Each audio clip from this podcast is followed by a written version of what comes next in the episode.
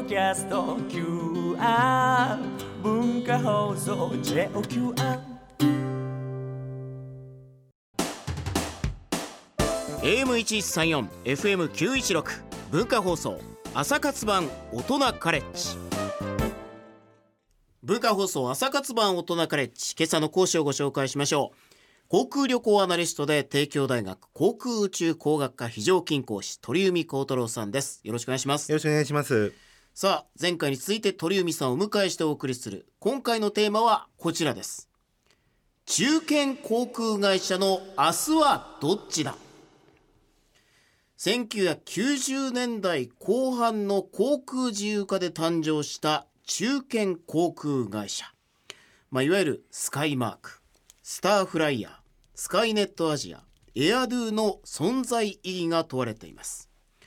まあ、いわゆるこう中堅と言いますけど上は JAL そして ANA のフルキャリアサービス。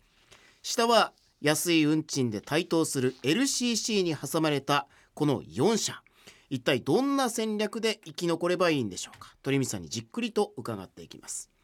まあ、LCC が出てくる前はこの4社に対する期待というかねこうサービスを変えてくれるんじゃないかっていう期待が大きかったんですけど現状どうなってるんでしょうか？そうですね。この1990年代後半誕生した、まあ、の航空自由化によって誕生した元祖新興エアラインだったんですが、まあ、どうしても独自性を出すことができずに、まあ、の LCC が出てくる前の時点で、えーまあ、ANA 出資の航空会社に、まあ、スカイマークを除いては、まあ、なってしまったと、でスカイマークにおいても、えーまあ、ご存知の通り経営破綻がありまして今 ANA の出資のもとで、えー再建をしていってると、まあ、そういったようなあの状況もあるんですが、えーまあ、しかしながら羽田空港の発着枠の関係もあって ANA がまあ出資しているとはいえ出資比率は20%以下に抑えられていると。20%を超えてしまうと ANA の持ち物だということで発着枠を返上してくださいと、まあ、その返上しなくてもこれはあの独立している会社ですよっていうそれがまあ認められるのがまあ20%以下という状況になってますので、まあ、そういった意味で、えーまあ、ANA 出資したことによって景気は安定して、えーまた独自の販売を通じてまた最近存在感を出し始めているという、まあ、そういった状況にあるかなと。まあ一言で言うとあまりうまくいかなかったっていうことですよね。そうですね、はい。やはり大手が ANA、JAL で当時は日本エアシステム JAS という、まあ、3社があったようなあのあった状況下で、まあ、この新興エアラインというのが入ってきたんですが、まあ、あの大手の航空会社って便数が1時間に1本福岡線とか札幌線とかはありますけど、で当初この新興航空会社っていうのは今でこそ枠が20枠以上持ってますが最初は5枠とか7枠とか、まあ、そういう少ない中でスタートしてそうすると飛行機、まあ、福岡線でもスカイマークが2時間とか3時間に1本しか便が飛ばせない、でその前後の ANA、JAL の便を割引運賃をスカイマーク並みもしくはそれより安い金額で、その便の前後だけしてしまってそうしたらやはり大手にそのまま乗ってしまいますよね。そうですね。そういうことがあったりしてなかなか、えーまあ、構想通りに進まなかったというのがありましたね。まあ非常に苦しんだ経営となったっていうことですね。そうですまあその中でまあちょっと各社見ていきたいと思うんですが、4社の中で一番大きいスカイマーク、先ほど鳥海さんからもありましたけど、紆余曲折ありましたね。そうですね、まあ、これがあの元祖この中堅航空会社のまあ一番手ということで HIS の当時の社長だった澤田秀夫さんが立ち上げまして1908 1998年の9月、羽田から、えー福岡線でまあ就航したと。えーまあ、そういった飛行機です。ですがやはり、まあ、HIS の澤田さんをもってしても、まあ、さっき言った通り大手の航空会社、まあ、ライバルの会社の、まあ、運賃構成であったりとか、まあ、整備の問題であったりとか、まあ、そういったさまざまな営業的な問題であったりとかそういうのもあってなかなか立ち行かなかったと。でその頃、えー今度インターネットのプロバイダー会社でゼロという会社で、まあ、財を出したのが西久保真一さん、まあ、この方が、まあ、全部の株を買い取って筆頭株主になって、で、えー当時スカイマークというのはボーイング767という、まあ、250人ぐらい乗れる飛行機というのを使ってたんですけどこれを全部小型機にボーイング737 180人ぐらい乗れる飛行機にまあ統一させたことで、まあ、あのコンパクト系ということによってまあ黒字に、えー転化して、まあ、その後好調な業績が続いていると、えーいった状況があったと。でそこでちょうどその頃に日本の LCC の構想がちょうど出てきて、えーこれから安い航空会社がバンバン出てくる、まあ、それを見越してそうすると今度今までは運賃で勝負してきて、えーこのスマート系によって、えー利益が出てきたと。だけどこのビジネスモデルは LCC が登場したら立ち行かなくなるだろうと。そこで考えたのが、えー低価格で高品質路線ということで、えー運賃はまあ、あのー ANA であるとかの大手並みだけどサービスとかシートとかをワンランクツーランクアップさせようと、でその中で考えたのはもう国内線ではなくて国際線だと。うん。いうことで、えーニューヨークに飛ばそうとかロンドンに飛ばそうとかドイツのフランクフルト飛ばそうとか、まあ、そういった構想の中でやはりボーイング737だと、えーアジアもそれも韓国とか中国ぐらいまでしか飛べませんので大きい飛行機を買おうということでエアバスの A380 階建ての飛行機、はい。これともう一個、えー国際線の中距離用で A330 という飛行機。この2機を買うことにまあなったと。うん。でエアバスの A330 というのはあの大人カレッジでも取り上げましたけど、まあ、あのミニスカートの制服というのが話題になって、座席が、えーすごい広いビジネスクラス並みの、まあ、横幅が広いシートでそれでいて、まあ、国内線に最初は投入して大手の割引運賃の普通席の料金で広い席で行けますとでターゲットはビジネスパーソンビジネスマン男性ビジネスマンになるので、まあ、それを取り込むために一度乗ってもらいたいということでミニスカートの制服を用意したという経緯があったんですけど、その次に考えてたのがこの2階建ての A380 で欧米に飛ばすと。ただ、えー円安になってしまったりとか、まあ、一番は燃油の高騰によって手元の業績が悪くなってお金が払えなくなってしまった飛行機の購入代金が払えなくなってしまって結果的にそれのまあ足かせになって、えー民事再生法の申請に追い込まれてしまったと。うん。いうことで、まあ、ここはもう本当に勝負に出たそれにまあ敗れてしまったという感じで、まあ、トライしたことっていうのはやはり評価しなきゃいけないけど結果的にはこれがまあ会社を傾くようになってしまったっていうのはありますね。まあ、LCC が出てくる前にという準備で本当にこうミニスカートの発表のあたりなかなか華々しい感じでしたけど LCC の台頭を待つ前に傾きが来てしまったっていう、そうですねことでしたよね。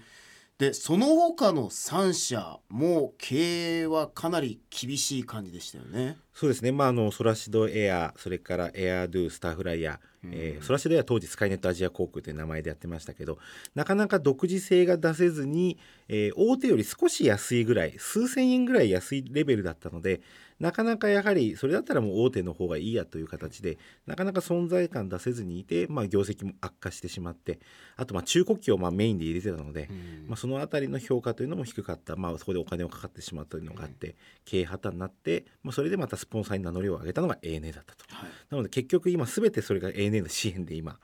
えー来ているという状況になりますね。実際のタイミングとしては LCC が出てきて苦しくなったのかもう出る前に苦しかったのか出る前です。出る前ですね、はい。もう実際にそういう動きは起こってた。そうですね、はい。やはりコストがある程度かかってたので、うん。もっと安くできるビジネスモデルができなかったのかと。ここはやはりあの反省しなければいけないところかなと思いますね。でそこに LCC が出てきたわけですよね。そうですね、まあ、2012年の3月にピーチが就航してこれで4年経ちまして、今まあ日本では4社、えー飛んでますけどでかつてはこの運賃がまあ最も安いというのが、まあ、元祖新興エアライン今出てきた4社というふうに言われてきましたけど、まあ、そのお株というのは完全に奪われてしまった、一時期存在意義もないのではないかという声もあったんですがスカイマークの経営破綻の時にえー当時の社長、あのーは、まあ、だうちは第三局として残らなきゃいけない、うん。それしないと大手の航空会社料金が上がってしまうって言い方があったんですが、これは LCC がなければそれは正しいと思うんですが LCC があるからもう第三局はすでにもうその存在のところにいるので、うん。やっぱり自社で経営ができないんだったらこれはもう退場せざるを得ないなというふうには僕自身はそういうふうに思ってましたね。うん。まあ実際まあ安心のっていうのはなんですけどこういろんなサービスが受けられる大手で運賃で勝負ができる LCC っていうのができた時にこの中堅っていうのはどうやって生きていこうっていう感じになったんでしょうか？中堅航空会社にとって非常にこれラッキーだったと言えることがあって、大手のまあ ANA ジャルというのは基本的に羽田空港それから伊丹空港を使っていきます、で LCC というのはやはり発着枠が取れないので、まあ、この羽田空港と伊丹空港を使えないと。これがもう成田と関西空港を中心に、まあ、高速バスのような運賃に乗れるというビジネスモデルを作ったことによって、まず大手の ANA、JAL のお客さんがそれほど LCC に流れなかった。うん。LCC は逆に新幹線バス乗ってたりとか安く行きたい新たな層を取り込んだと。そうなると羽田空港の枠を持っているこの中堅航空会社ここにまた大手でちょっと高いなと思っている人たちを取り込めるというそういったまああの余地。余地があると、まあ、これがあのまた新たな勝負ができるうん一番の大要因、まあ、羽田の枠を持っているというのが一番強いですね。で都心から離れているやっぱり成田空港に行くのが面倒だけどでも羽田空港から出発したいっていう人結構多いんですよね。で LCC はあの本当にやっぱり遅延と欠航のリスクでこれはもう成田空港のあの上空混雑とかそれ辺も含めてやはりあと飛行時間が長かったり、そういった部分でも羽田使うことによって1時間から2時間は、まあ、都心までの時間計算すると違うというのがあるので、そういったところをアドバンテージできるというのがありましたね。はいまあ、安さのために機体数を絞ってでもやっぱ天候の影響とかその他の要因で影響を受けてしまうと遅延が出てしまうそういうところに比較的この中堅は対抗できるんじゃないか。そうですねでまた今原油がまあ安くなったとか円高もあって営業費用もまあ減少したことも大きいんですが、ようやくなんかあの ANA とか JAL にないオリジナルのものというのが、まあ、目に見えるような形になってきたかなというふうに見えますね。はい、じゃあその後半は目に見えるようになってきたもの中堅航空会社4社の独自の運賃だったりオリジナルのサービスについて具体的に伺っていきます。AM1134 FM916 文化放送朝活版大人カレッジ。文化放送朝活版大人カレッジ今朝は航空旅行アナリストで帝京大学航空宇宙工学科非常勤講師鳥海高太郎さんに中堅航空会社の明日はどっちだというテーマでお話を伺っています。まあ前半、まあ、その LCC と大手の間に挟まれた中堅、まあ、どんな感じで推移してきたのかっていうのを伺ってきてただ新しいオリジナルのサービス独自の運賃っていうのをこう展開できてきているというお話だったんですがそれが具体的にどういうものなのか教えてもらいます。さあまずはスカイマークから参りましょうか。はい、えースカイマークで今私が最も注目している運賃というのが今得という運賃です。はい。これはですね、えーまあ、ANA が出資してから出てきた運賃なんですが3日前までに、まあ、購入することが条件で、まあ、空席連動という形で、まあ、あの運賃は上下するんですが最安値運賃で羽田から神戸線が片道6500円から、うん。羽田福岡新千歳線が片道8500円から、で羽田沖縄の那覇空港までの路線で片道9500円からという安さで販売していると。うん。で例えば僕がまあ使ったのが羽田神戸線なんですが、はい。まあ、今安く行こうとすると LCC で、えー成田から関西空港に飛ぶと、まあ、安い時で4,000円から5,000円、まあ、大体6,000円7,000円ぐらいっていうのが相場になってきてるんですがもちろんそうなると成田まで行かなきゃいけないしそれからまた関西空港から、まあ、梅田とか難波の方に出なきゃいけないという手間があるんですが、まあ、これ安い時に本当羽田神戸線6,500円出てるので、うん。まず都心の羽田から行けると。で神戸空港からまあ神戸の町までポートライナーで15分ぐらい。そこからまああの大阪出るんであれば、えー JR の新快速使えばまた20分ぐらいで行けますのでそうすると関西空港から移動するよりは全然時間が短くて、うん。えーこの金額で行けてしまうと。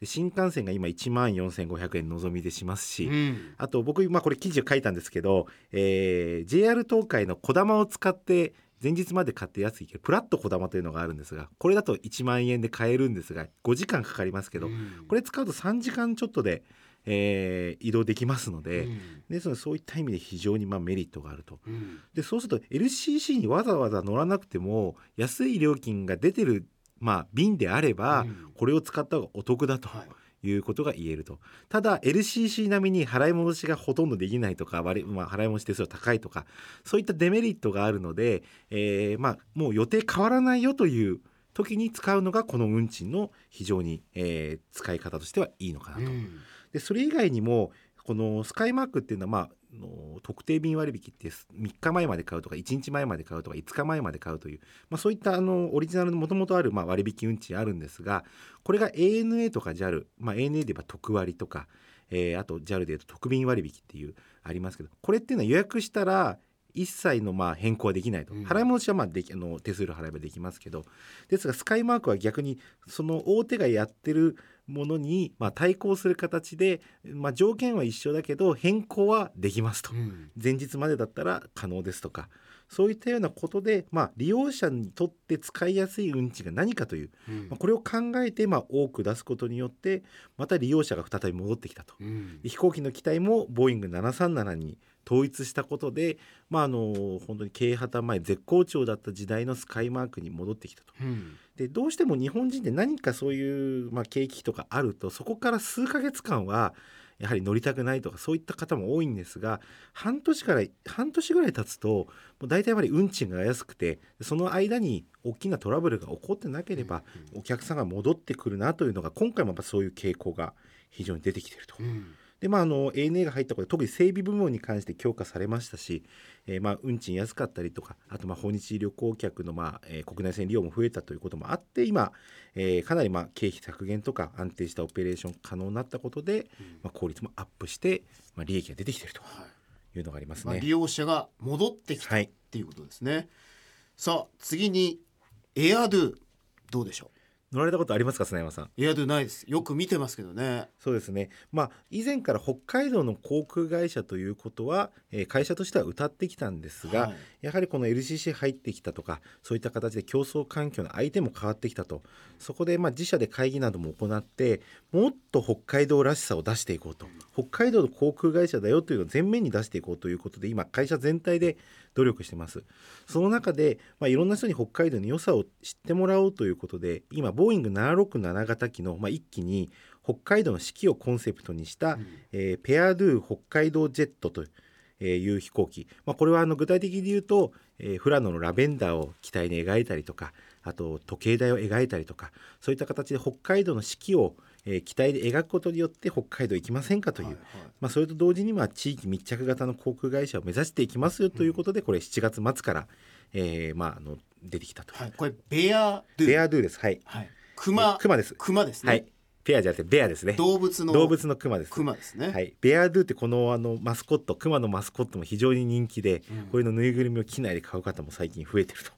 というふうにあのお聞きしてますけど、うんそれとですね、えー逆に今度ビジネスパーソンも取り込むべきここで今度客室乗務員がまあ中心となって企画したというのが平日の夕方便限定で、まあ、北海道で人気のビール札幌クラシックをはい。1本200円で販売するというハッピーアワーをスタートしたと。まあうまいですよねこの札幌クラシックね。美味しいですよね。で、まあ、今まで1本500円してたんですがこの平日の夕方便だけ、まあ、200円にすると。まあ、普通あのパブとかのハッピーアワーって夕方の5時から6時とか5時から7時とか短い時間帯だと思うんですがこのエアドゥでは夕方4時以降に出発する最終便まで全て、えーこの1本200円で販売しているといううん。ことでそうすると特に出張帰りの人で、えー機内でビールを飲む、えーっていう人がやはり最近ちょっと増えてまして、500円は高いけどでも200円だったら買っちゃうなという、まあ、そういったことでまあ飛行機を選んでもらえる一つの要素になると。うんでこれが逆に ANA との相乗効果という部分で一つあって、はい出張者で ANA の航空券で、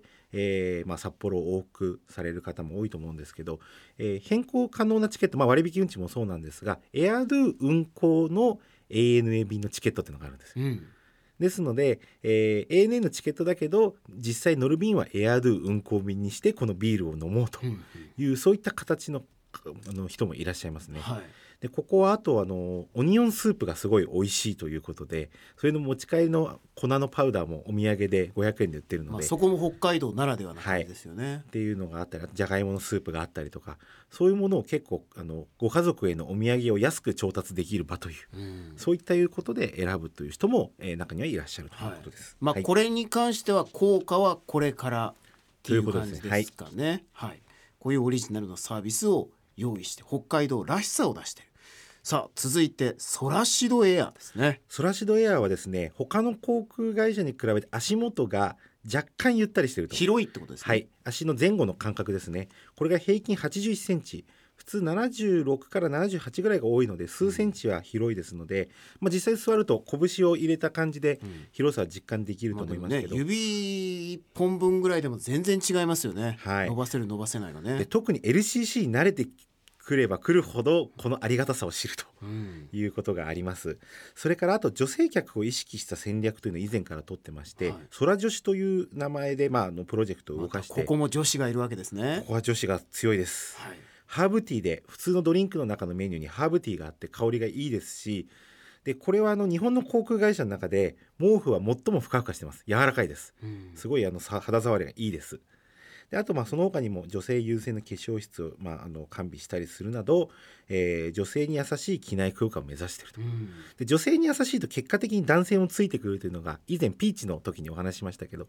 えーそういったような傾向っていうのもここのソラシド出ています。男性もやはりハーブティー好きな人多いですので、うん。そういった意味で癒される航空会社という状況です、まあ女性も喜ぶサービスで男性も結果的に喜ぶ。っはいていうことですね。さあいよいよ最後になります。スターフライヤーですね。ここはですねもともとサービスにはものすごい定評があったはい。全席黒い革張りの飛行機で、えーシートテレビもついてて、えーチャンネル数も56チャンネルありますので機内でまず退屈することはない、うん。それからコーヒーにもタリーズコーヒーを採用して美味しいコーヒー飲めるということで。以前は羽田北九州と羽田関西の2路線しかなかったんですが、今路線、まあ羽田空港の発着枠を取れたことによって羽田福岡とそれからまあ砂山さんのふるさとである山口、うん。山口宇部空港にも就航していまあると、僕北九州使ってますけどね。はい、のが近いですけどのが近い席は。なので本当にこれ山口宇部に入って北九州から出るというえそれからまた福岡から出るというそういった方も増えるとか、まあ、そういった意味で路線が増えることによって、まあ、利用者も増えてきたと。ただやはり高品質路線だけだと、えーなかなかうまくいかない。うん。どっちかというと運賃が高いっていうイメージがこの4社の中ではあったんですが最近戦略として事前購入型特に60日前とか75日前うん。これを強化してまして、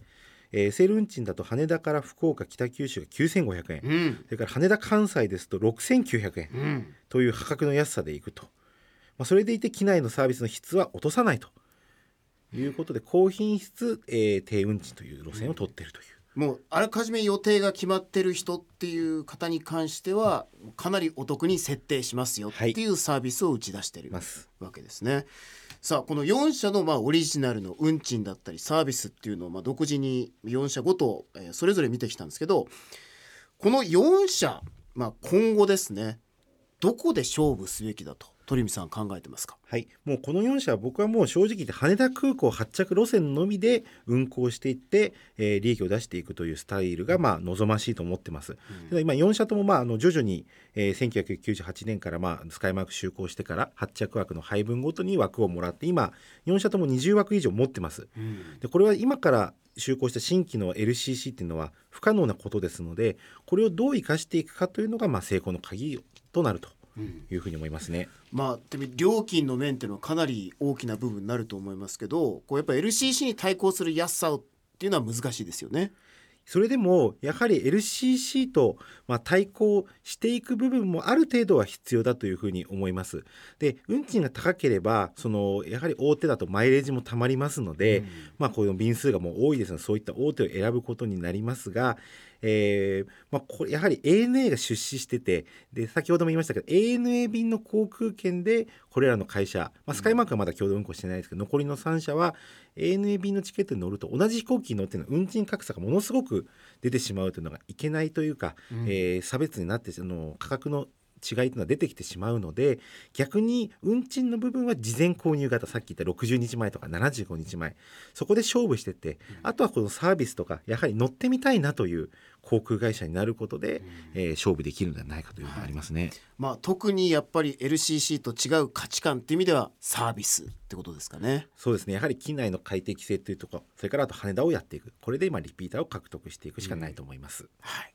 さあ文化放送朝活版大人カレッジ航空旅行アナリストで帝京大学航空中工学科非常勤講師鳥海幸太郎さんに中堅航空会社の明日はどっちだというテーマで講義をしてもらいました。今朝の講師は航空旅行アナリストで帝京大学航空宇宙工学科非常勤講師鳥海幸太郎さんでした。ありがとうございました。ありがとうございました。